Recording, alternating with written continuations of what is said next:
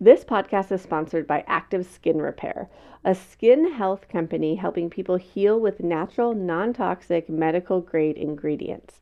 Active Skin Repair uses a molecule called hypochlorous acid, which mimics our natural immune response to cleanse, soothe irritation, reduce inflammation, and support healing.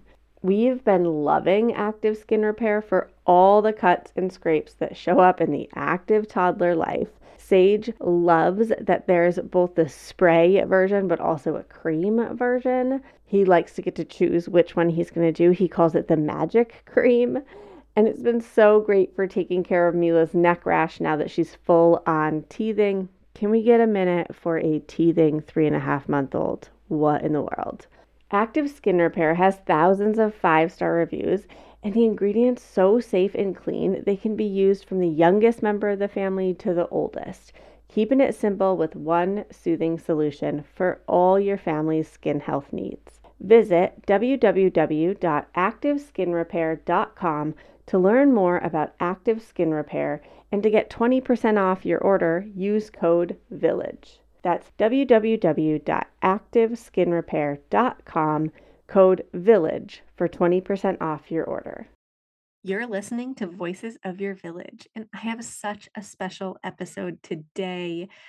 I get to bring you Lauren Stauble. Lauren is the co creator of the Collaborative Emotion Processing Method, and she's my co author of Tiny Humans, Big Emotions.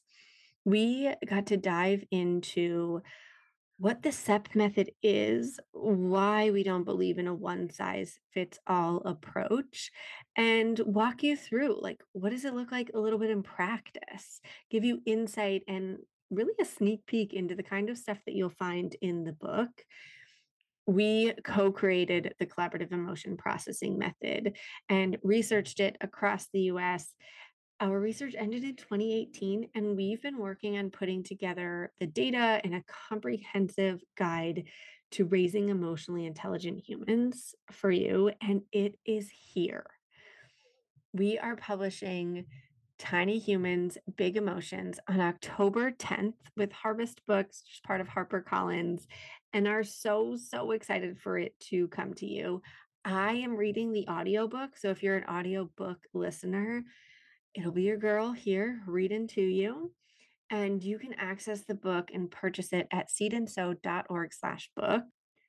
You can reach out to your local library and ask them to carry it. You can connect with your child's uh, childcare program and ask them to have a copy or share a copy with teachers feel free to share it with friends, with um, siblings, with anyone who is engaging with your tiny human. When you go to seedandsew.org slash book and you order, if you order before our publication date, before October 10th, we are going to send you free goodies. So you go right back there after you order and let us know your name, your email, and your order number. And we will send you some bonus things that you can dive into right away. Before we dive in, let me give you a little background on Lauren. Lauren and I were co teachers uh, starting back in 2016. Lauren Stauble has worked with children ages birth to five in childcare centers as well as in her home for 16 years before moving into program administration and now in higher education. In 2018, we created the CEP method.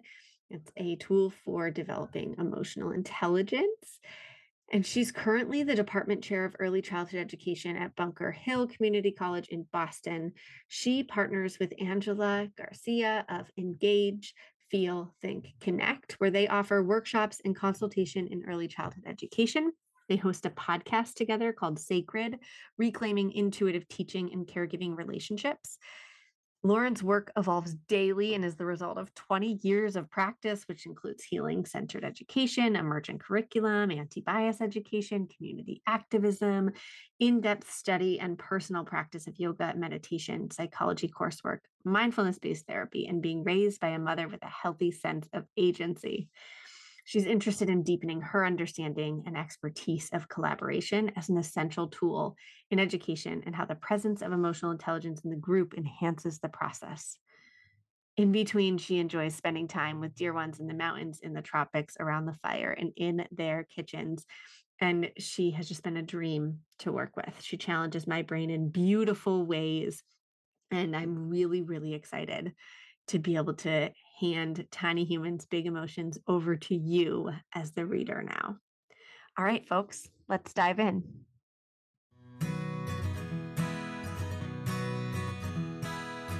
Hey there, I'm Alyssa Blask Campbell. I'm a mom with a master's degree in early childhood education and co creator of the collaborative emotion processing method. I'm here to walk alongside you through the messy, vulnerable parts of being humans raising other humans with deep thoughts and actionable tips. Let's dive in together.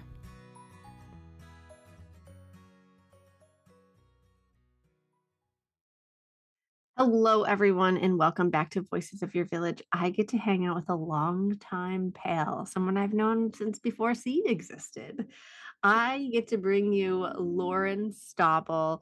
Lauren is the co creator of the Collaborative Emotion Processing Method. She is my co author for Tiny Humans Big Emotions. There is none of this for me and with you all without Lauren. Lauren is such a key player in all of this. And I'm jazzed to get to hang with you today, Lauren. Hey, I am so excited to play to play. Yeah, we we get with writing the book. There's been so many logistics and so much work and all that jazz, and now we get to play. Hmm. Mm-hmm. what a gift! Um, when we were creating the CEP method, I think for both of us, I don't know that we end we went into it trying to create our own method as mm. much as like for me i was like let's find the framework that really aligns with what we're doing. And as we were looking through it and reading research and diving into what existed we were like wait uh it doesn't exist. Yeah and uh so for us or at least on my end i feel like it was kind of um an accident to stumble into creating the CEP method uh, and a privilege to get to take it to where it is now. Yeah, I I feel the same way. Um, I remember you presented to we all took turns presenting to our staff, um, and I was like, there is something about this and i didn't know you very well yet. Yeah. Um, and then our supervisor asked us to to pair up with somebody on staff. So we did that. I was like alyssa let's pair up. And so even though you were working with infants and i was teaching preschool um, i was just like wow like there this feels like home. This feels familiar and um, I was like, there's something here. And like you, right? We were like, okay, let's find the research to back up what we're doing. we were mm-hmm. like, huh, okay, let's do the research. yeah. Turns out it doesn't exist. Yeah. yeah. And like, what a cool process. And let's break down what the CEP method is because there's probably folks tuning in who have heard me say this or have seen about it on our social and are like, wait, hook a sister up, hook a brother up. What is the CEP method? You keep mentioning it. I don't know what it is. Mm. I think for me, um, something so right everybody wants to be like how do i interact with kids tell me how to tell me how to teach how to watch you know when i observe my practicum students and they're like just tell me what i need to do better as they're interacting with kids and um i think that the like even before diving into the different components of CEP, like first off, it's like just take a breath. okay, let's see what's going on with me. Um, you know, where am I at in as a human, not even as a teacher. Like before I go into my teacher mind, um, because that's how I came into this work through teaching. Um, before I even do that, be like, whoa, what's going on with me? Um, as as a first step. And for me, in, in my you know my learnings and practice, it's that that comes from mindfulness and contemplative practice. Um, that uh, that invited me to to do that to slow down and i couldn't do that at the beginning even when we were starting to practice this this was um you know we did action research because we got to be part of it mm-hmm. um, and to see what that feels like to be more present so I think that's probably one of the most important parts of it, something that felt different for me and that that I still teach about now, even when um, I'm hanging out with my students. Sure. And I think that that's huge. It's the same thing with our parenting community and caregivers is it's the like, what do I say to this kid? What do I do right now with this kid? And it starts with us. And I found for myself as a teacher, there was so much focused on the kid and what to do, what to say, what not to do. Like, say, I'm sorry, don't say I'm sorry, do this, X, Y, and Z. And it all sounded great when I'm sitting in a workshop or sitting in professional development or I'm reading that book or I'm tuning into this podcast and it sounds great in theory and I'm like, yeah, that's in alignment. Yep, makes sense. And then I'd be in the moment and mm, this 1-year-old slaps me across the face or they throw something and I can't access that language in that moment or those tools and now I'm in a triggered state and I kept feeling like I was failing because I was getting triggered. And I was like, oh, like in my head, a good teacher or a good parent wasn't going to get triggered by that behavior. They're going to Mm. be able to be calm and regulated and respond with these perfect words. And this for me was like a real driving force in then developing our work was learning how to do it myself and how to slow down and find that pause and get to regulation and allow myself to experience triggers without shame or judgment. Mhm. I I think that's the hardest thing. It and we have, you know, we we if you take classes and you study education, right? Um, it is it's really impossible to learn to practice from reading. It's just, you know, you have to learn to practice by practicing. And um, the year that we taught in the same center, um, one of the years we taught in the same center, was extremely transformative for me as I was learning how to do this work. And it keeps coming up in my other conversations and my thinking about my practice about how intertwined children's development and my own is and was, especially during that formative time. Um, because I think, you know, when we're studying, as you were just talking about, right? There, it, it makes it seem like, okay, just do this. And Mhm. that then that's gonna work for everybody. oh, But yeah. that but it doesn't work for everybody, right? There are just as many different kinds of children as there are different kinds of adults, um, because we all grow up. Um, Yeah. and I think that was part like being able to pause and see like, "Whoa, what's going on with me?"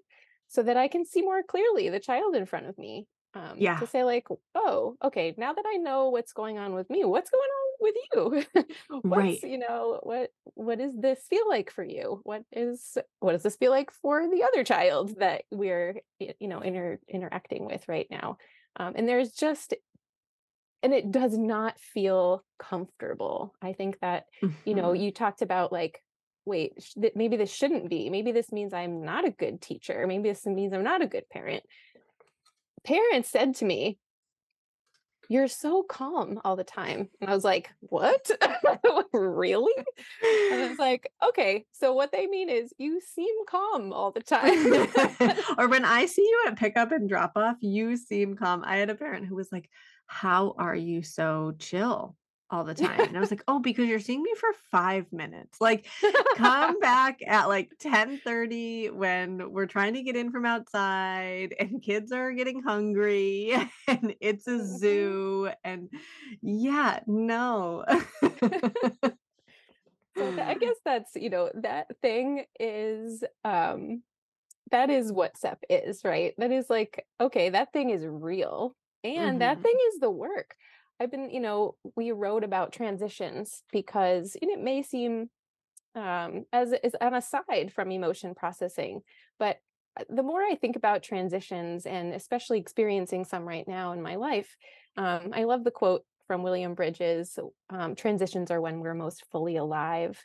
Mm. Because we're so vulnerable, like we're redefining ourselves in a moment where, say, a child is um, moving from being an only child to being a big sister.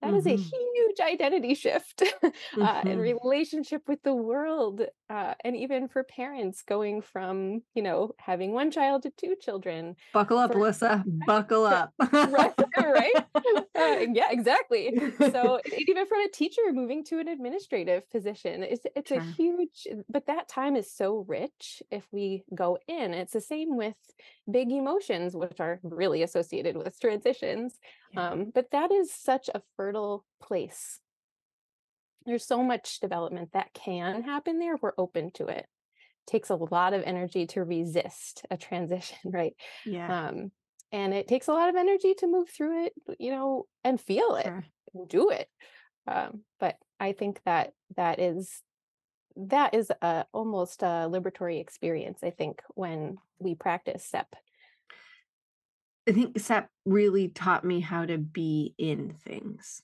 right like how to allow and experience things. I'm really good at either problem solving or running away, right? Like, so good.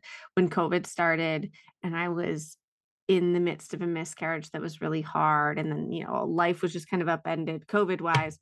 I was like, let's move to Maine. Right. And I'm like looking for houses and like, because surely I won't be feeling what I'm feeling right now if I live in Maine.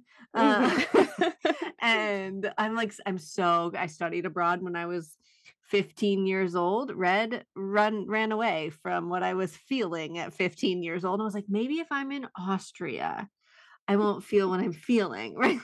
Mm-hmm. and uh, not consciously, but I'm I'm so good at running away mm-hmm. and um, and dissociating and disconnecting and it is a practice for me to stay in something and to allow it and Sage has been a really good teacher for me as a parent too. He just started saying, I'm having a really hard time with this and it'll be different things whether it's like putting the top on something or yesterday we were in the car and he wanted to be out. And he said i'm having a really hard time with this. And i said what's going on? And he said being in the car i don't want to be in the car. And just allowing that hard time uh, and he's kids are good at it. And like if I don't step in and pull him out of the hard time, which is that's for me the hard work. It's like, yeah, it makes sense to have a hard time. Your body wants to move, and we have five more minutes in the car. It's so hard to wait. And like allowing that and validating that in that space without trying to fix it or distract him out or come up with a solution. Uh, CEP has allowed me to be in it and allowed me to let him have a hard time. Hmm.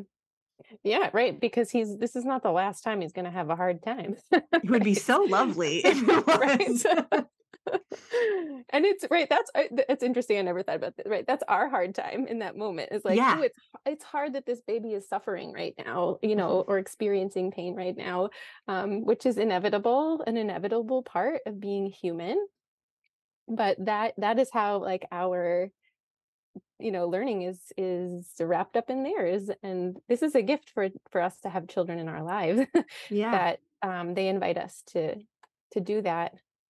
Um, and i think you're getting at the self-awareness piece yeah. too is um, it takes a lot of courage to hear our thoughts and mm. uh, feel our resistance and notice when it comes up um, and it's so mindfulness is that noticing and what's next right? Okay so i noticed that my instinct and i am like you like let me just push that thing away and let's do this other thing over here.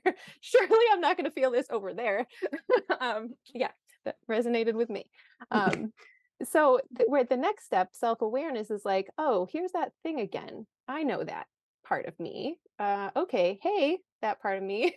Mm-hmm. um what's coming up for you and okay you're welcome here but let's see you know do i need to do this right now? Is this serving me right now? Is this serving the child's development right now? Is this serving our relationship in any way?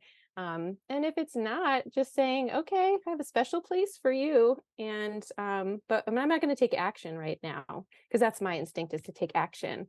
But yeah. and maybe for people who are like I don't want to do any, I can't do anything. This is awful. I can't do anything. I'm frozen. For the, for that group, it's more like, okay, usually this is what I do. I just stay right here and, and kind of um, create a, a barrier of safety for myself. But what if I actually just stepped out a little bit to try something different this time is so scary.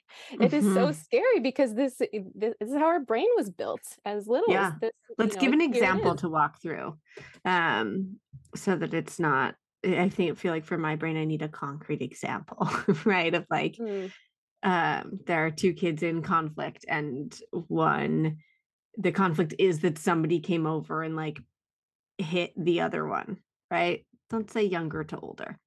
A, young, a toddler comes over to a preschooler and um maybe in an effort to play, right? Maybe whatever, we don't know, but like comes over and pushes or like knocks down their tower or takes their toy. And now the preschooler's screaming. mm. And I mean, maybe adding in again, took their toy or knocked down the structure again, even. that's a moment where I would feel triggered and say, like, ah, we've done this already. And Yeah. so I might even, this happened at the beginning of my career. Okay, now I I'm like taking it, this is like personal between me and the child that knocked over the structure again. And it just it's so easy to forget that this is a a, a new being. Even a three-year-old is a new being in the world Yeah. compared to me. and I was in my uh, 20s at the time, but um I really thought it was personal. And Sure. so, but of course, I thought it was personal because at, in our adult interactions, sometimes it is personal. Um, but and depending on and what how we were as children with other children, right? I was a very shy child, and I was, you know, I was not a child who knocked things over. I was probably the child whose thing was knocked over, and I just Sure. kind of didn't want to make a big deal. And um, so in that moment, I'm like trying to serve justice for the Yeah. child who's been har- harmed in some way um, by this knocking over of the thing. Okay, so if I say, "Whoa, let me just take a breath here." Uh, what's going on for me? Wow, that's an interesting story that's going on in my mind right now. And it's familiar. I've heard this one before. Um, is this My like phrase has been like what I'm feeling. Like I'm mad at a three year old right now. And when I say that to myself, or like I want to fight a 20 month old right now, when I say it to myself, of like what am I really experiencing inside? When I can say it inside, it is helpful for me of like, okay, when I say that phrase, it feels a little bonkers, right? I'm mid 30s and I want to fight a 20 month old. Like, I'm like, okay, this maybe there isn't rationale yet happening in this moment. I'm not in a space to respond, is really what it does for me. But like just that sentence of like, I'm mad at a three year old. Yeah, it allows you, you to hear yourself, right? To hmm hear hear what you're experiencing, and then to say like, "Oh, that doesn't really sound rational," or like, "That sounds like an old wound coming up for me right hmm now." So like, okay, that old wound is real. I don't. I'm not going to work with it right now because now is not the time. I'm I'm taking care of these children. So I'm not going to forget about it and just push it away. I'm just going to put it to the side while I'm teaching. And then be like, okay, what just happened? Right now, I can be present with the children and see that the child whose thing got knocked over. Well, in your scenario, was the child whose thing got knocked over screaming, or was it the other hmm child? The child whose thing got knocked over screaming. And in my scenario, I would actually have the toddler who knocked it over is like laughing or smiling. Oh, yeah. That's even better. hmm Yeah, yeah. It just it it's it feels so personal. Like, oh, Yeah. they're doing this on purpose and they're taking Yeah. pleasure, right? So okay, sure, maybe that's happening, but it's not helpful uh, to start there. Let's start with okay, somebody's experiencing something big right now. Let's zoom in there. Uh, what are you experiencing, and um, and how can I help you move through it to develop your skills? We don't hmm need this other person to help you develop your skills. we let's me just be present with you, and if we need their help to understand what happened or to, communicate about it afterwards, depending on what this child needs who's screaming, then I'll figure that out as we go. Sure. Uh, but if I can't do that, if I'm still, if I still am focused on serving justice to the child who knocked the structure over, right? I'm like Yeah. just being, uh, uh, I guess I, was going to say mama bear, but in that case, I was a teacher bear, I guess. Sure. But um, so Yeah. Well, because then you're protecting, at least for me, like I my brother Andrew's five years older than I am, and or four years older than I am. And there were a lot of times growing up where he would do something. I'm walking down the stairs and he hip checks me into a wall, wherever. I'm like, Mom, Andrew hip checked me, or like he d- says something and he's being eh, snappy or sarcastic and i would be like mom help and she would just say just ignore him and so i consistently in childhood felt like no like ignoring him is somebody needs to tell andrew to not be a jerk to me like maybe if we teach andrew to not be a jerk i wouldn't have to deal with this and so in the moment with that like three year old and toddler i'm the three year old and this toddler is Andrew, and like justice needs to be served for it's tiny human Alyssa, right? Like yeah. it's not even about them anymore. right. It's tiny human Alyssa. Yep. And that yeah. great tiny human Alyssa deserves to um be paid attention to. um totally. Right. And just, and just figuring out the context, the right context. Um, yeah. But not, and not it's learning that. I can that's exactly it. I can like teach those same things and how do I how do I teach these things to the children? And it's not in the moment that I'm going to do that right now. And it's not through justice being served, which is what Tiny Human Alyssa really felt like should happen, right? In terms of like what's going to be most effective. But that still surfaces in the moment. And that's where, where you were saying like setting that aside for now is helpful. Like, yes, Tiny Human Alyssa we will help this child develop some tools so that they don't grow up to be jerk Andrew, who is being rude to you all the time or to these other kids all the time. Mm-hmm. Yeah. But being able to set that aside of like, I hear you. We are totally going to address that right now. I'm going to deal with this and we'll come back to that. Mm-hmm. Yeah. And that, it, that takes practice. That is the thing that mm-hmm. takes practice. And you know, we're talking about kids self-regulating and we i mean we really want kids to learn emotion processing skills you know side by side with self-regulation but they're not going to learn that if we don't demonstrate it um, so i think that's another key that's why we start with us right mm-hmm. so we kids learn most kids learn the most through watching us mm-hmm. and so uh, we you know we can say all kinds of my mom was the the one who said like do what i say not what i do. Sure. Um, she, she would not wear a bike helmet but she was like you need to wear your bike helmet. And i did wear a bike helmet but um but i think but it was hard because i was like well how come she doesn't have to wear it? Right? Mm-hmm. so it's much easier to learn when this is the culture of the place. This is mm-hmm. the culture of our family. Um, this is how we do it together and not to say that we do it perfectly to say it's okay totally. to make mistakes sometimes um, and we can we can move through that together you know that yeah. that's not a deal breaker making mistakes that's a as part of this another chance for us to to practice again mm-hmm. yeah rad so now we're on uh, what we've covered here i feel like just a couple of components of this CEP method that have come up we have self-awareness we have some bias coming up in this moment here. So we have uncovering implicit bias is another one of the components of the CEP method. And we might notice some in this moment of even those like the the parts of us that surface from childhood, like those are really key for learning about biases too. Like I now have certain thoughts about who this child needs to be, otherwise they're going to become Andrew, right? Like and poor Andrew, like he has turned out, he's doing great at this point. We have a, a lovely 30 something year old relationship going on. Uh, but it, yeah, and it's going to be tiny human Andrew who doesn't have these skills, right? Like noticing those things. We, we have some bias coming up here and then looking at the scientific knowledge part of this. Can you break down for folks what we're looking at with scientific knowledge and how it might be at play here? Oh, yeah so um, if we think about well what i'm thinking about now is scientific knowledge and the concept of implicit bias and the, the the ladder of inference is that that information is coming around so people might have heard that about that before but in that case um, if we think about you know you coming as a teacher and you know tiny human alyssa coming up in that moment um, if you are assuming based on the child who is laughing that means that child did that on purpose. Mm-hmm. If I start there every the story that happens after that could be completely incorrect if that first rung of the ladder is not true.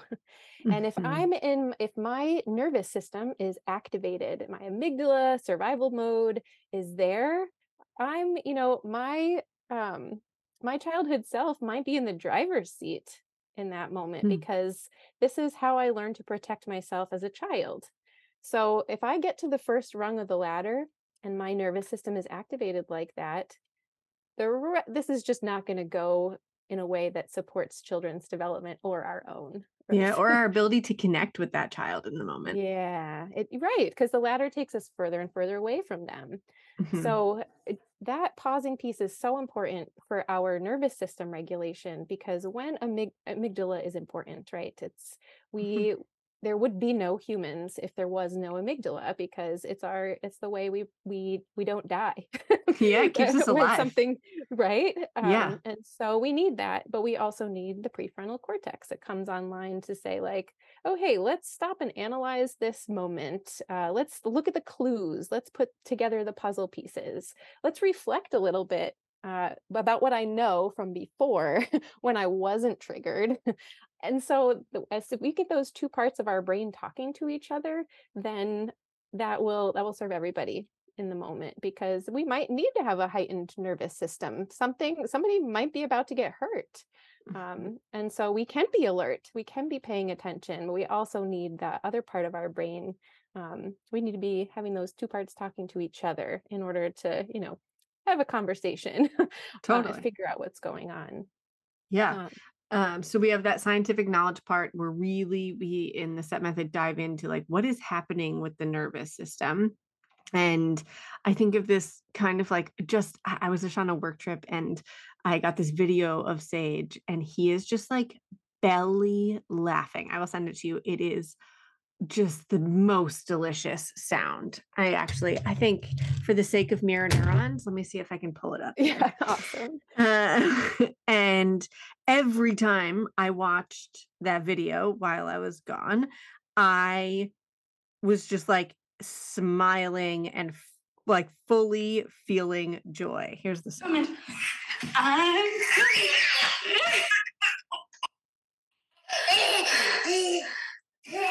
Ready?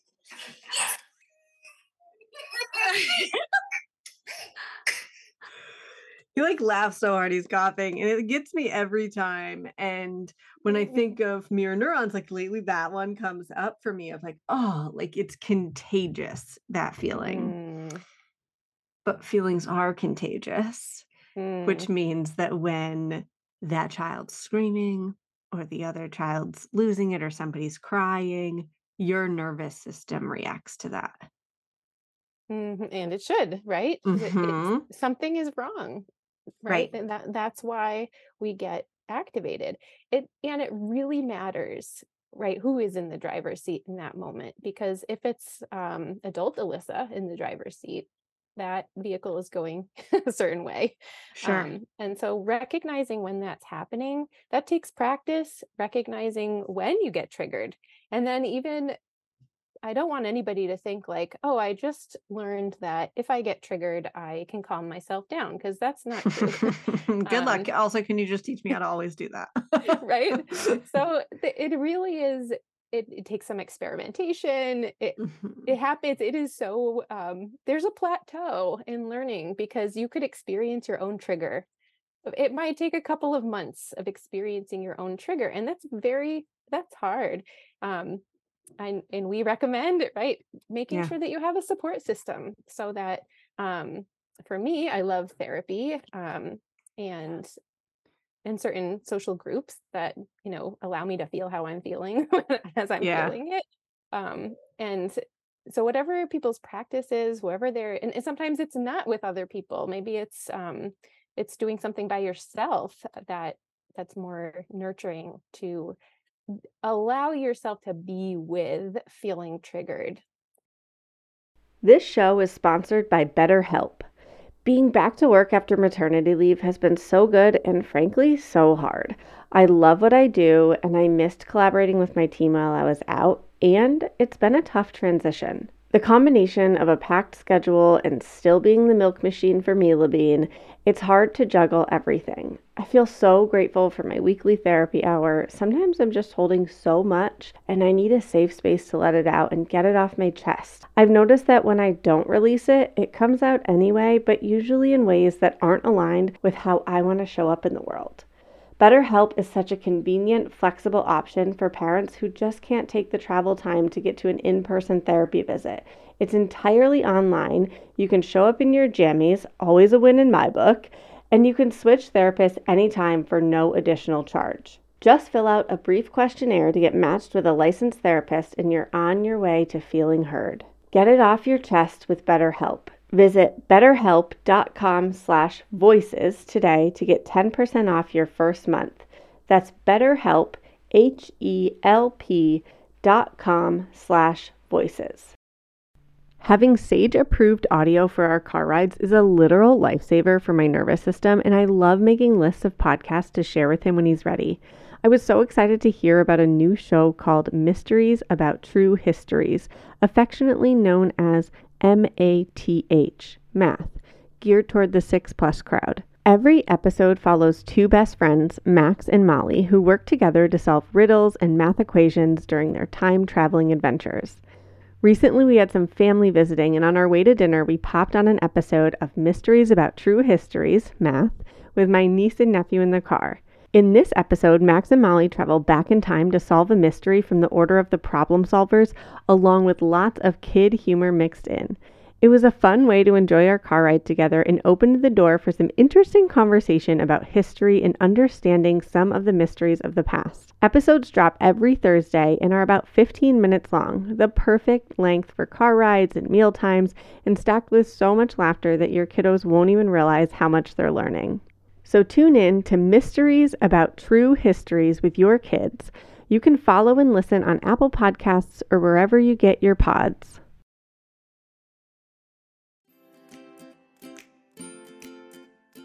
Have you ever been like scrolling the internet and there's all these like tools for calming your child and how to regulate and whatever, and you try them and your child just gets amped up or that doesn't work, or you find yourself in these cycles where it's like epic meltdown, try to come back from it, and you just feel like you're putting out fires all day long. If this is you, you aren't alone. And we collaborated with an occupational therapist to create our sensory profile quiz. This is going to help you learn about what helps your child regulate, what's happening in their unique nervous system. We are all different, and figuring out what you're sensitive to or what helps you regulate is the key for actually doing this work, for getting to a regulated state, for having tools for calming down, for having tools for regulation head on over www.seedquiz.com to take the quiz for free. You can take it as many times as you like for as many humans as you'd like. And we will deliver results right to your inbox to get you kickstarted on this journey. Seedquiz.com.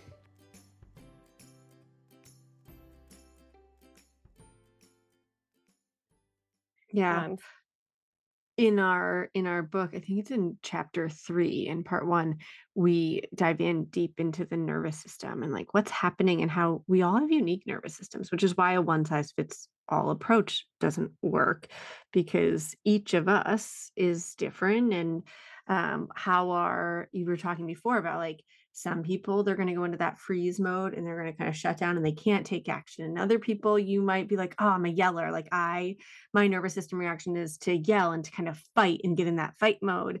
And that we're all going to have different reactions to triggers and none of them are right or wrong or good or bad but we all have different reactions to different triggers and that our nervous system is going to need different things both throughout the day kind of proactively but then also reactively in the moment to calm, to regulate, to find that regulation again. And what works really well for my husband is the opposite of what works really well for me. And it wasn't until like we learned with our unique nervous systems what helps us regulate again throughout the day kind of proactively but also in the moment um, what does that look like? It wasn't until then that i could really hone skills for regulation. Mm, yeah absolutely I, I, th- I think this also comes into implicit bias when we're thinking about culture and even um, multicultural families might experience this where um, and ultimately anybody i mean you know even if you have a share a social identity you might have been raised in slightly slightly different cultures or very different cultures when it comes to emotions right?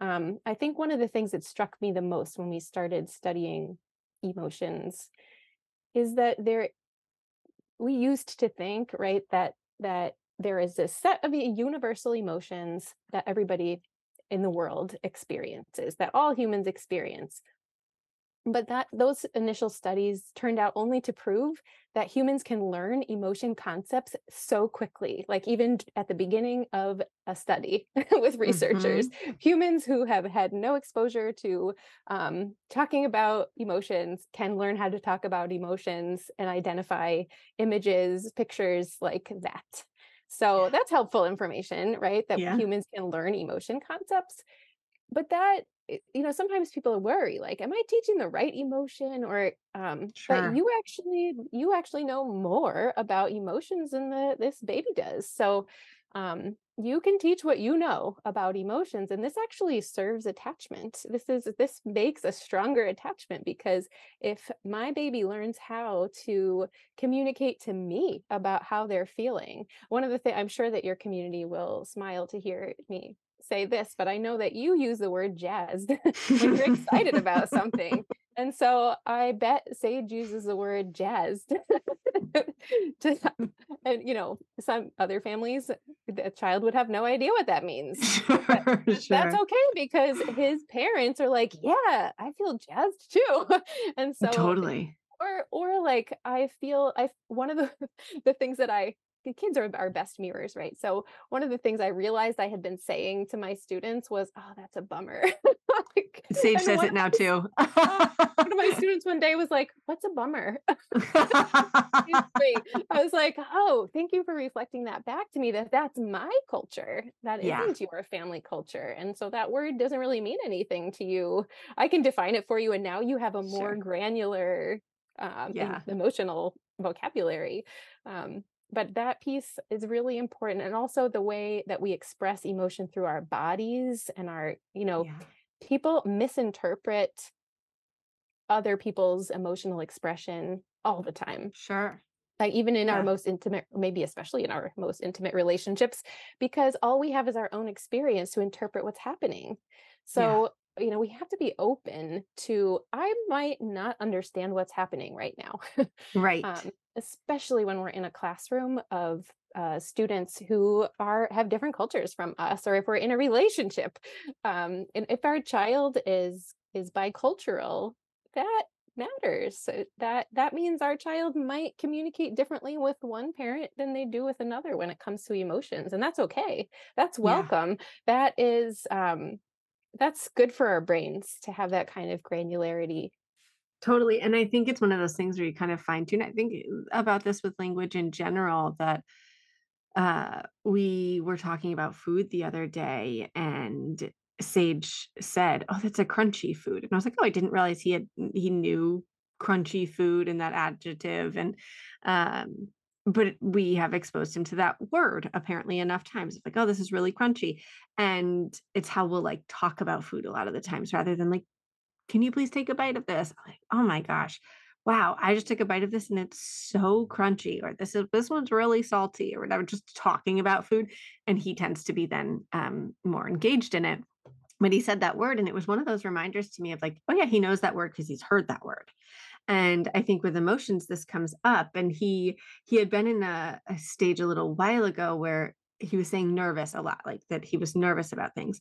And so I started to like pause and be like, is he really nervous or is he starting to experience other emotions he doesn't have language for yet? And so I started to get curious with him, sometimes in the moment, but a lot outside of it, where I'd be like reading a book and I would say, like, oh, wow, that person looks really overwhelmed they just walked into that space and all those people are there and there's so much going on and there's music and i look at their face and pointing out things i notice in their body language I'm wondering if they're feeling overwhelmed. And then before we knew it, like overwhelmed started to come up for him. He left his own birthday party saying he was feeling overwhelmed. like he uh it like it for me, I was like, oh, he needs more emotions at this point, right? More emotion concepts need to be introduced. He's hit the like top of the vocab. He's nailed these vocab words that we've essentially thrown his way. He's like, I don't have the right word for this, but I'm having a feeling, and here's a feeling word that I know. and as we start to expose more to him, and a another thought, I just had a, I had a toddler when we were doing the research. Actually, I was in a toddler room and I had said something about her seeming sad or whatever, and she yelled, "I'm not sad, I'm mad." And I was like, "Great." Right? Like as they're exposed to more and more words and emotion concepts and also those the feelings of it inside and what that feels like for them they'll start to correct us and they'll start to be able to say like no this isn't what i'm feeling i'm feeling this other thing but we have to introduce them to those concepts in the first place otherwise there's not a toolbox to pull from there. And assume i think implicit bias comes in here too with our own our own experiences of emotion um kids if your own kids can experience emotions differently for some totally. people anger is really hard and for others they can handle anger it's not a big deal it's just going to blow over they just need to express themselves for some people sadness is like a deep hole that they need help getting out of um, mm-hmm. um, and other people sadness is like no problem i'm just going to cry it out and that's yeah and then be able to move on so i think sometimes we can start to um, think that somebody else is going to experience things the way we do which yeah. you know we can make some space for them and and actually pay attention to observe to see what do they do with that word i just offered them? Like does even the infants um, does their body relax in some way? Um, does their does their facial expression change? Um, and you know matching that up with what you know about this per, and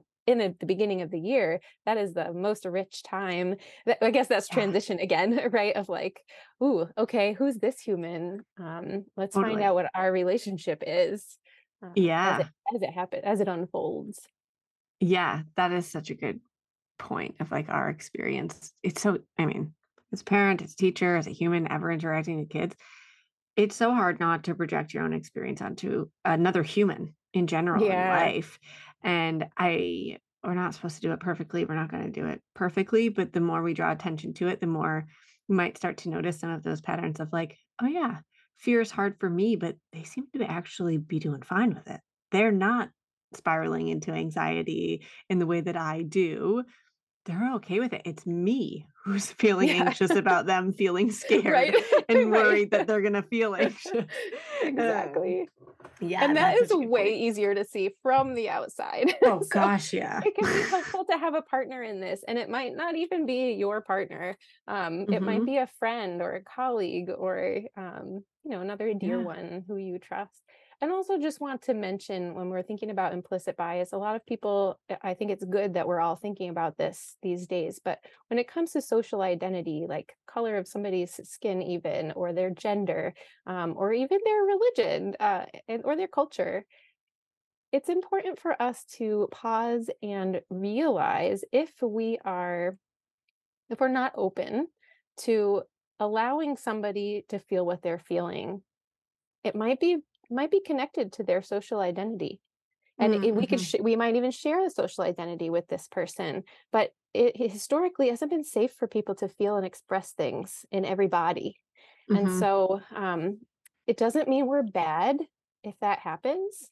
um, but we have to be on the lookout for it and that's the uncovering implicit bias piece does not mean you're bad it means yeah. you're raised in this society and we're we're working on it. A lot of people are really diligently working on it um, but we should do that in partnership too um, yeah i dig that. and, be, and with support. Mm-hmm. i dig that. So we have briefly touched on adult child interactions and we can finish up this example in a minute um, but then we've talked about implicit bias we've talked about self-awareness we've talked about scientific knowledge and we have self-care which is so buzzwordy, right? Mm-hmm. it's so buzzwordy and it can feel luxurious, I think, mm. at times. And for us, when we're looking at self care, we are looking at all the ways that we truly just take care of ourselves, take care of our nervous system. And I was just having a chat with um, one of my best friends this morning. She's a mom of two and has really gotten into a habit and pattern that I think a lot of us in caregiving can find where we come last. We come last. And so now it's at this place where it's like you're just operating from this place of burnout and you're stuck in cycles of reactivity and learning how to say, taking care of myself matters for me and for the people around me, uh, both what I'm modeling to the kids around me about my own value and worth, uh, Mm. and also my ability to show up with the people around me. Uh, and I, I think for a lot of humans in a caregiving space, this one can feel really uncomfortable. Absolutely. And so the the state of early childhood education right now really matters where you work, whether self-care is promoted or not. Um, and whether it's modeled even by administrators and um, Mhm. uh, so one of my students was talking about, you know, she's working full time, she's taking classes full time, she needs to do this. This is what needs to happen in her life, and she's a mom, single mom. Mhm. So um, she's like, "How am I? I you know, how am I supposed to do self care?" I was like, "What does it feel like when you pause and make eye contact with your daughter?" And she was like, "Ah, that feels good." I was like, "That is self care. That is a form of self care, and it it only takes." Three seconds, and you just Mhm. released good hormones in your body. And that's going to help you move through the next moment go back to your studies uh you know Mhm. whatever go back from your break whatever you're you need to do right now cook dinner. Um it doesn't it doesn't have to be fancy. I, I think that in um my cousin has four kids and three out of four of them um they all have specific developmental needs. Um and she was just like ah what is what is this self-care thing they keep telling Yeah. me i need like, uh, how do how am i supposed to do that with all of Yeah. these other things going on so i think that's probably the number one message that i try to communicate with my students is like self-care does not need to be fancy it can be filling your water bottle every morning before you go to work um, it can be it- well sometimes it's advocacy in our field right now um, i asked an hr professional to come to practicum so that my students could learn what their rights are at work for taking Mm, breaks cool. um, be- because sometimes they have to go you know they request a bathroom break and nobody comes Sure. so um, it's really hard to access self care in that context. So there are these really small change is not going to happen quickly, right? Systemic Mhm. change takes a long time. So in the meantime, how are we going to care for ourselves, right? And even in somebody who just had their fourth child, right? That is a special time, and so self care looks different at that Yeah. time than it does. And that's there's a transition, right? So when we zoom in, when we go into transitions like that, we should look at our self-care practices. Something that worked, like when we went back from COVID to the mm-hmm. centers, we I was like, whoa, deep breathing is not going to feel the same as it did before because we're wearing masks now. And that might actually activate your nervous system instead of calm your nervous system to take try to take a deep breath with a mask on.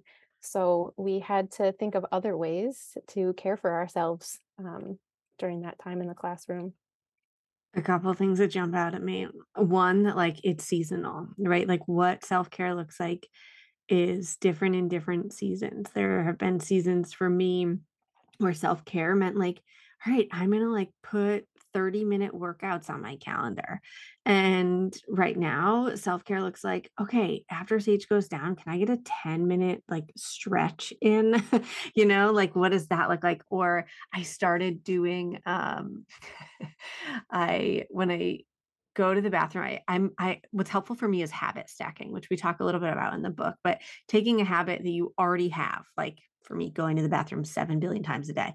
When I do that, I know that's something I don't have to build in that's new, that's already happening. What can I stack on top of that habit while I'm in the bathroom that's going to be nurturing for me? And I was in a habit of like being on a call with someone on my team and like go and pee or i'm going to um do like respond to an email or a text or listen to this thing or i'm on instagram or whatever while i'm peeing. And i was like what if i just make it so that whenever i'm going to the bathroom i don't bring my phone i'm not on my phone and i just breathe while i pee sometimes it's 30 seconds, you know, like not huge, but like I'm just, and I put my hand on my heart and my hand on my belly, and I will just take deep breaths. And a lot of my bathroom trips involve the toddler, like he's around, right? And so it's not like a Zen trip to the spa. yeah. Like I'm just taking deep breaths. And he started saying, What you doing, mama? And I told him, like, oh, this helps my body feel calm. And he would ask me, like, your body's not calm. And I was like, oh, right now I actually feel calm. And when I pause and I take deep breaths, it helps me feel calm when things feel really out of control for me. It helps me feel calm easier. And so it just started, and that was kind of it for him. He was like, cool, check, whatever. That's enough information. And I just kept doing it. And then recently he uh, was going through like a toilet learning process. He's now in undies full time. Um, but he would be in the bathroom and he would have his hand on his chest and his hand on his belly. And Zach was like, What's going on? My husband. and I was like, All right, you don't join me in the bathroom every time I go to the bathroom, but I've been doing this. and then Sage brought it into like part of his, not every time he goes to the bathroom, but sometimes he would just like pop his hand on his chest, his hand on his belly, and he would take deep breaths. Um, and I was like, Yeah, I guess he just exposed this is one of my self care practices.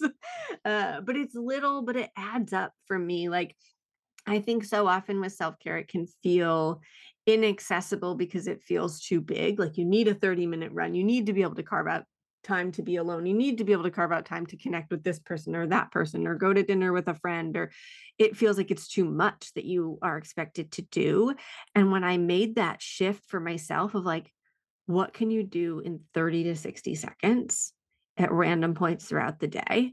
That felt way more accessible for me. And then sometimes I even got to do something for five minutes or like my 10 minute stretch at the end of the day. That 10 minutes is the longest, most concentrated self care time I have. And it's 10 minutes and it's once a day. And like that's the season I'm in.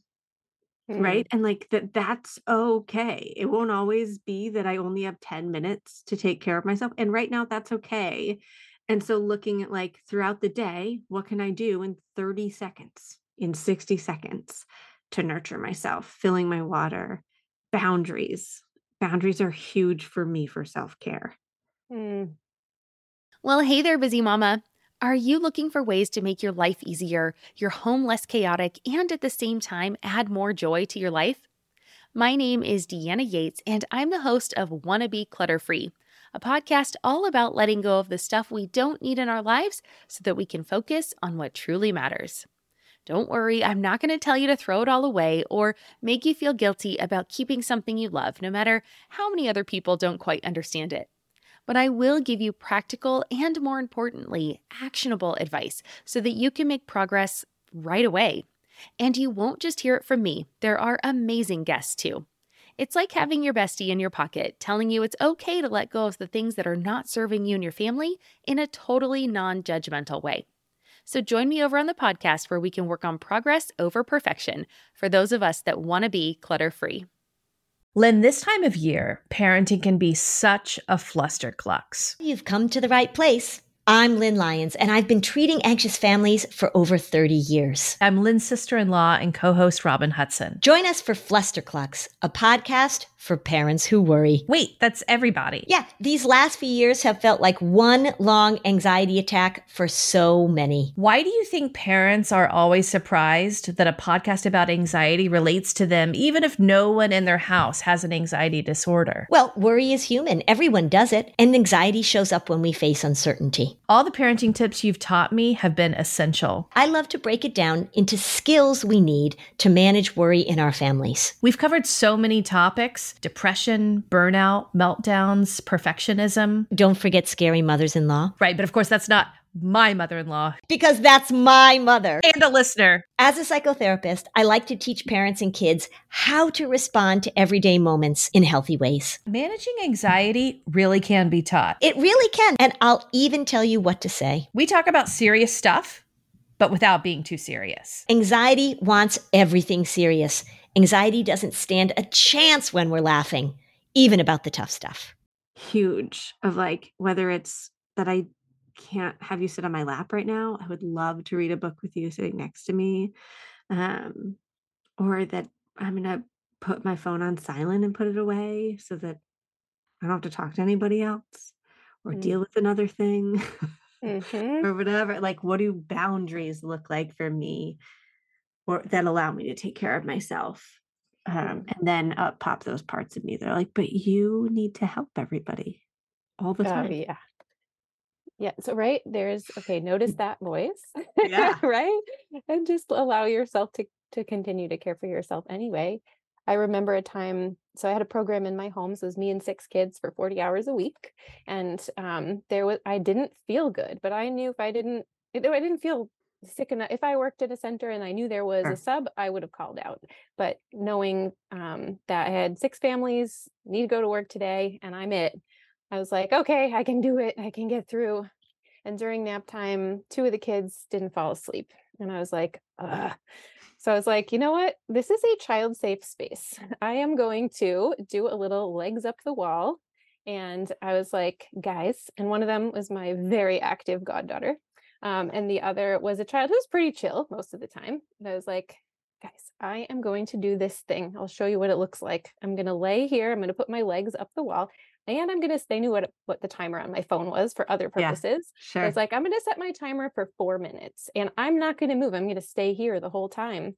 You could do it with me if you want, or you could play. It's up to you. You just have to stay in this room. And they were like, okay, they wanted to do it with me. And I was like, okay, great. I was like, okay, guys, whenever you want to go play, you just go play. No problem. Like, I'm going to stay here, but you can go play. They both stayed the whole time until my timer went off. And then everybody was like, we were just feeling good together. I I could that. not believe my two and a half year old goddaughter stayed still for four minutes. I, I just didn't know that was going to be possible. I love her dearly. We're both movers and shakers. Um, but sometimes we we sell the kids short about Yeah. what they want to do with their nervous system. Sometimes Mhm. they want what we want, what our nervous system wants, right? And they and most importantly, they want to be cared for by an adult with a regulated nervous system that Mhm. feels safe to them so that uh, you know it's worth testing out some strategies and making sure that um, the kids can try them too Yeah, I dig that. And and I think you're right. They do surprise us. I found in this first trimester when I was sick or tired and like solo parenting, and I'd be like, I just need to lay down. That Sage would be down more than I realized to just lay down with me. He wanted to snuggle, or um, you know, we watched extra TV videos. He was like, This is freaking great.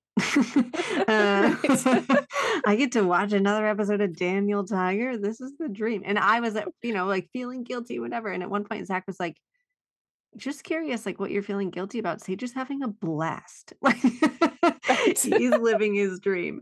And uh, yeah, but it was like in that season, I needed to lay more and do a lot more things. Like we would lay down and read books at bedtime where like normally I was sitting up with him and like I felt more engaged. And I was like, what can I access right now? I still read this book. I gotta be horizontal for it. And just yeah, it, I think realizing that it's not this like luxury that we access, but how do I take care of myself throughout the day? Because that truly we can't access regulation if we aren't tapping into self care throughout the day. Mhm. and it doesn't mean we don't go back to feeling whatever you know Totally. Stressed we were feeling after the self-care but that break for the nervous system is so important and we got to release some good hormones during that time which is really healthy for our bodies to interrupt a pattern of stress. Sometimes Yeah. they're just they're as stressful as you're saying you know seasons of life um, and that's okay our bodies can withstand that especially if we pay attention to the moments where we take breaks Yeah, I dig that. All right, so we have mentioned now all five. Let's circle back to adult child interactions to close out this circle for these tiny humans, where we have a screaming preschooler whose thing has been knocked down yet again from a toddler who is laughing or smiling and has just knocked it down. Walk us Mm. through the phases of emotion processing here, part of the adult child interactions, and then we'll wrap up. Okay, so you mentioned that you used the word allow a lot at the beginning of our conversation. So we'll take it right back there because that's the first thing. And sometimes it's one of the hardest things is to just be like, oof, this is really hard for me to just allow you to experience that thing that's really hard for me and seems to be really hard for you. um, okay, so allow, and that means allow ourselves to feel whatever we're feeling about it so we can just take care of our nervous systems and then be present with the child. So once we can do that, okay, I see me, I see you. Let's move through this. And and I'm going to stay right with you, right? Because you don't know how to do this yet. And and i i might be a learner in collaborative emotion processing or emotion processing for myself. I can be a learner and practice this with them. That's okay to not be an expert when you're learning how to do this. You can learn together. So okay so now my job is to say well right remember this this child might have their amygdala might be firing off right now if that's happening i really need to just help them calm. I'm not going to i'm not going to try to teach them emotion processing yet until they're they can be crying still but you know, if they're in distress not a good time to teach skills. We'll work on just soothing them first. Um, and then once they seem you know not distressed anymore and we're not distressed then we can say okay i wonder what it is you're feeling. Let's play in this space a little bit. Since you know since you're experiencing something let's see if we can match a word to it. Let's see if we can match a picture to it. If you have emotion um, pictorial cues like the septa in your space then you can use that. You can also use books or that you read regularly with children um, and just offering them some symbols are you feeling sad? Oh, I see your eyebrows are scrunched. Or I guess they're sad. it probably doesn't usually happen that. I see your tears, right? Or like, oh, I see your hands are so tight. Um, are you feeling sad? And it doesn't matter how old they are, you can say that to them. Mhm. Um, right? They don't need to be able to confirm for you that that's how you're feeling, but you're still asking. So they, even if they're a baby, right? You're now your nervous systems are talking to each other on purpose. So before they were reacting to each other, now they're communicating and and they're really looking for you to to be there for them on the other side and offer this symbol and they might respond back and they might not that you got it right. So then if if we got there, we got the symbol, now we're we're ready to to just settle into that a little bit. Okay, what does that feel like? Um, and then maybe we think, hmm, so over, I'll just mention briefly because security happens when the adults provides it first, like, oh, you're sad. I can be comfortable with that. It's okay. Or I might be uncomfortable, but I'm I'm gonna stay. I'm here with you. Um, so we provide that security first. Eventually, a child is going to demonstrate the security with that. They might, you know, that looks like in a different scenario. Maybe they're sad to say goodbye. They hang out at the door to say goodbye to, and they watch their parent go. We don't really need anything from you. They're just experiencing that very natural feeling. So in this situation, I'm probably going to offer that security for them. Say like, oh yeah, sadness that I have felt that before and give a little validation there as we then the child may or may not need some help from there on. So if they're still, you know, they're just like, oh, I, I don't know what to do with this. Like, and that looks like I'm still, nothing's changed. I'm still staying, I'm in the same state I was when this happened. Okay, so let's look at some coping strategies. So we all learn coping mechanisms as children in order to keep ourselves safe. Um, but sometimes those don't serve us anymore. And sometimes we can be proactive. We're so lucky that we've had, we live now and we have all of this research about coping strategies that really help our nervous systems uh, and help us to actually learn skills and strategies. So that's what we want to teach next, right?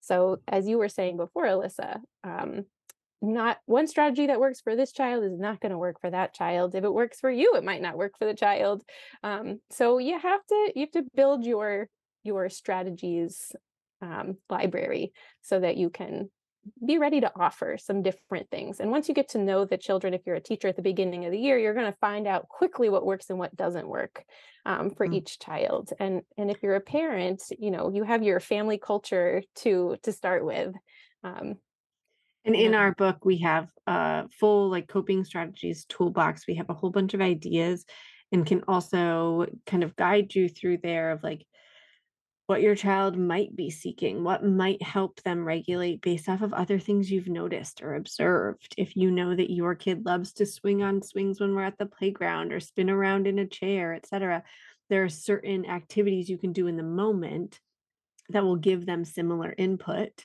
that helps them calm. So we're looking at like what regulating strategies do we have here, coping strategies. And these are also things that you might have pulled in for the if they're in distress to like help them calm and feel safe. You may have pulled some of these in then to help them regulate as well. We do a lot in the book of like helping you figure out different approaches here. We have a lot of examples and ways that you can apply them proactively throughout the day and kind of play around with it. How do they experience this? What if I do that? So that then when you're in these moments, you know, oh, here are things that work for them. Mhm, and for you too Yeah, exactly. right yeah so it's the, my go-to was always in my this was with my three to five year old would you like a hug i was surprised how often even when i was the source of frustration for them that they uh, wanted a hug from me um, but Mhm. they're getting it's not you know sometimes we're like oh they're so snuggly they love they're so affectionate but sometimes they actually really like the feeling of Mhm. somebody hugging them because they can feel where their body begins and ends um so it, it probably is also that they love and trust you as well but um, but they're also getting this other thing and um but some people some kids are going to be like no i don't i do Sage. and they don't take Mhm. that personally that's not about you that's about their system right Yeah. that, that doesn't It is them. hard though. It's hard if there's a sensory mismatch where like I love that proprioceptive input. I love touch. I love a hug when I'm upset and it's not regulating. For Sage, he loves vestibular input or some down regulations, like a sensory break. And so it was like work for me for a while. And still I have to access of like, oh no, that's what you want, Alyssa. What he wants is different. Mm, yeah that also takes practice right Mhm. um, yeah and the more that you practice the more you might even think of strategies that um, that you never would have thought of before just because you start to see the things in your environment as resources um, and you be you'll learn how to use them in different ways and creative ways we haven't listed every single coping strategy because you're going to invent coping strategies even that Mhm. work for your space and your culture um, so that that piece is a big one um, and it mirrors our work as adults too um, Mhm. and then the moving on piece is just so it's a breeze if we, if you did all the other things like sometimes we just try to skip from allowing or um, you know matching up a symbol to moving on you know that the the common phrase is like i see you feel sad but uh, and now insert adult agenda Yes. really i see you feel sad but I mean, right in this situation we might be trying to rush the child along in their feelings like for us it's like this is really not that big of a deal perhaps. The blocks got knocked over. We'll just build it again. Let's just build it Mhm. again. No problem. We'll just build it again. But if we skipped over those other pieces they're not ready to build it again. They don't feel seen yet. They don't they didn't know learn how to process that and uh, but they might need your help in order to process that before they can move on. So at the end if you did all those other things maybe it's like oh hey do you want to build that again? Or um, would you like to ask that child to help you build it? They give them a choice too right about whether or not they want the other child's help Yeah, or the conflict is available for resolution part of like if the other child is there to like navigate conflict resolution now and be able to turn and support that child. Maybe Yeah. next, or if they had continued to spiral, I may have connected with the child whose tower is knocked down and then gone to the other child. And we talk a lot about this in the book of like who needs your attention in this triage situation because sometimes it is that kid whose tower was knocked down. And sometimes it is the kid who is smiling and laughing, and it is potentially very triggering and it looks like on purpose and manipulative or defiant. And in actuality, it is a nervous system dysregulation response to be laughing or smiling in that moment. And they might continue to like run around and knock people's things down or hit or kick or whatever. And so then they need your attention first. And we pour into that in the book of like who needs you when? When do you talk about the behavior?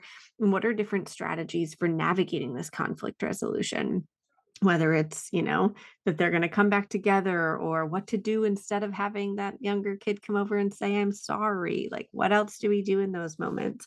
We dive into a lot of those specifics in the book but yeah that phase 5 moving on problem solving conflict res it is a breeze when they're regulated and i still find for myself when i'm like rushing through and not slowing down and allowing them to go through these five phases of emotion processing that I'll get to the moving on. I'm like, oh my gosh, they're just like losing it again, or they're getting ramped up again. And it's my reminder that, like, okay, they aren't there yet. We're not at phase five. If if it's not a breeze to do phase five, we're not usually ready for phase five. um, yes, thank you for saying yeah. that. Um, that was a huge learning curve for me at the end. Sometimes the child will even say they're done. Mm-hmm. And but they're not. Yeah. they're like, I want to be done feeling. yeah, exactly. and I want you to go away. Yeah. Yeah. Like, right. They'll say that all different kinds of ways. Um, but we do, you know, we have a responsibility to stay with them and help them through to the the moving yeah. on part. And, and, sometimes that is more complex, and we need other yeah. people on the team um, mm-hmm. to help figure out part of emotion processing it's a huge part of it and i think a part that we can sometimes jump over because up until phase five we're really focusing on that regulation and emotion awareness and like learning how to be in and with an emotion without drowning in it you know without kind of being in quicksand and that's a tool there's a whole skill set there to learn. Mm-hmm. And then when we're moving into phase five, I see it as like really moving more into the social skills part. We talk about social emotional development mm-hmm. a lot. And the emotional development part is really honed in on those first four. And phase five can often be more focused in that social development part.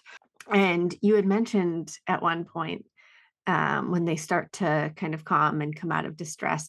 And you kind of hit on this, but I want to really acknowledge that just because you stop expressing doesn't mean you stop feeling that like once you get into a more regulated state you can still be with and experiencing a feeling and this is what we're helping kids learn how to do is that they can feel sad and not be overcome by sadness that you can start to regulate and be able to access more of your tools and talk about what you're experiencing et cetera communicate about it and still feel it. You don't, we're not trying to make a kid stop feeling. We're mm. helping them learn how to regain control of their body and their brain to be with that feeling with intention. Mm, thank you for saying that. Absolutely. I think, uh, yeah, we can really rush over that piece um, because it's uncomfortable for us, yeah. right? Yeah. So we, we want to get to the end, but sometimes that middle piece is is the again, I guess that's the transition, right? The transition from big emotion to moving on is really that rich, fertile place. Like hang out there. And sometimes if you're a teacher and you have like, oh, we're supposed to be doing this curriculum today. We're I was supposed to be doing this activity right now. Ah, that thing just got interrupted because of this. You hear those voices, right? But but hey, this moment is actually extremely rich for learning. Mm-hmm. Like, this is why we're here. mm-hmm. We can get back to that other thing that you were planning. That was cool too. That was important. You'll get there. Um, and this is important. This is, and also just want to just touch on, and we have a whole chapter on this. Um, the kids who are regulated in that block scenario, they're listening because they know yeah. somebody's upset. Their eh, their nervous systems are like, hey, what's going on over there? That they are actually learning something. When there's a big moment in the classroom, you might when you're getting in tune with yourself and your nervous system's regulated, you might start to notice there's a hush over the room and the activity level really slows down because the nervous systems are all paying attention to what you're doing and how you are going to respond to those big emotions. So those other children are actually learning, and siblings are learning by listening to you be with another child who's experiencing something hard and they actually learn how to do it with you they can offer that to each other over time in small ways um, and in big ways when yeah. when they when they get there Yeah, it's so powerful. So we dive into all of this and so much more and really concrete examples for you. We've talked a lot about what the CEP method is, and we talk about not just the what, but the how in the book and help you build strategies for yourself, for your classroom, for your family, for your tiny humans with your tiny humans. Um, and you can snag that at www.seedandsew.org slash book or snag tiny humans big emotions wherever books are sold. Uh, we have some fun bonuses for you at seed if you snag it now. Pre-orders are huge for authors. So, pre orders being before the book publishes. This book publishes on October 10th, and that's when it'll be shipped out to you. But if you order before then, what it does is tells different outlets like this is a topic we care about. It tells media like we need to learn more about social emotional development. This is something we care about is raising emotionally intelligent kids. It tells libraries like we want this book here. It communicates to everybody that's listening like this topic is important important so that our schools can have resources for this. Uh, so these um, topics are more readily available and discuss it and discussed. And so we have some special bonuses for you over uh, at Seed when you snag the pre-order, when you order this book, you can go back to that same page, seedandsew.org slash book, and let us know, give us your name and email, and we'll send you some fun goodies uh, as a little bonus like thing you can access in this moment before the book comes out.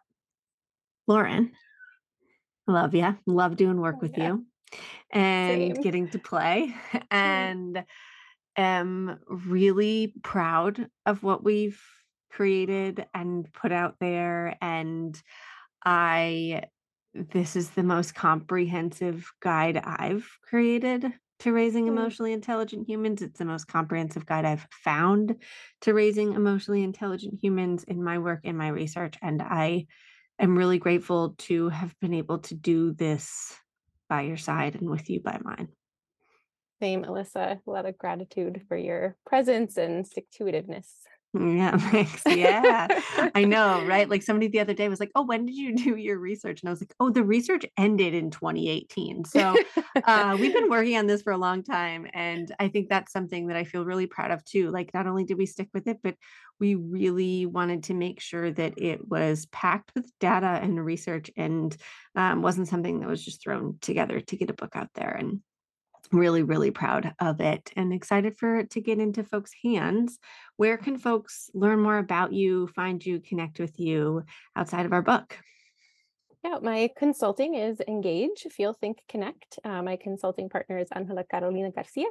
And we have a website. I think that's the best way to find us because we have links to our podcast, which is um, which is called Sacred, Reclaiming Intuitive Ca- and Teaching and Caregiving Relationships. Um, so you can find our podcast on the website and other information about what we offer. And that is feelthinkconnect.com. Awesome. And we'll link to all of that if you are like me and you are like listening while you do dishes and not able to jot things down. We'll link to all of it in our blog post. If you go to voicesofyourvillage.com, uh, it's all going to be linked there. Thank you, Lauren. Thank you, Alyssa. Thanks for tuning in to Voices of Your Village. Check out the transcript at voicesofyourvillage.com. Did you know that we have a special community over on Instagram hanging out every day with more free content? Come join us at seed.and.sew, S E W. Take a screenshot of you tuning in, share it on the gram, and tag seed.and.sew to let me know your key takeaway. If you're digging this podcast, make sure to subscribe so you don't miss an episode. We love collaborating with you to raise emotionally intelligent humans. Hey there, I'm Debbie Reber, the founder of Tilt Parenting and the author of the book Differently Wired. The mission of Tilt is to change the way neurodivergence, whether that's having a learning disability, having ADHD, being gifted, autistic, or some combination of all of the above, is perceived and experienced so differently wired kids and the parents like us raising them can truly thrive. On the Tilt Parenting podcast, I get to talk with authors, therapists, educators, and parenting experts who are committed to this mission. I ask the questions my listeners are most curious about when it comes to supporting our kids. And in turn, my guests share strategies for challenges, out of the box ideas for navigating school, best practices for therapies, tips for advocating, and so many thoughtful insights on what it really takes to help our kids grow up feeling seen and respected so they can create awesome lives for themselves. I know that raising a differently wired kid can feel overwhelming and isolating, but I promise you, you are not alone, and it can feel so much better. If you're on this parenting journey, come listen to Tilt Parenting. Together, we can shift this paradigm and show up for our exceptional kids with hope, possibility, and joy.